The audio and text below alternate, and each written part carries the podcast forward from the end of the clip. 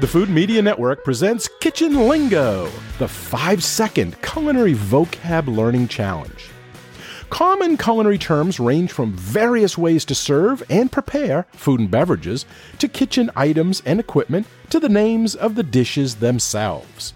Cooking definitions can also come from languages other than English, such as French and Italian, which can sometimes be challenging to understand. However, learning as many kitchen terms and culinary vocabulary as you can helps provide a fundamental knowledge for any food and beverage professional or enthusiast. Do you know what today's word means in the culinary world? Well, you will have five seconds before the answer is revealed. But if you need more time, you can always hit pause.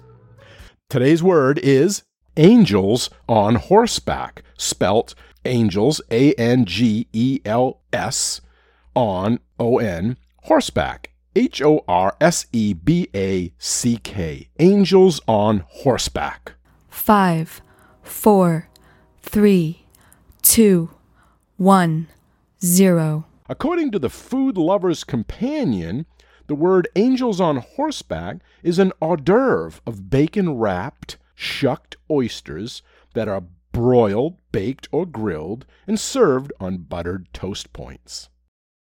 Okay, if you knew what the word meant, good job. If you didn't know, well, you do now, and the word has been added to your kitchen lingo word inventory. Thank you for playing, and if you haven't yet subscribed, please do so. It's free, so that way you'll be notified when the next Kitchen Lingo Culinary Vocab Learning Challenge is available.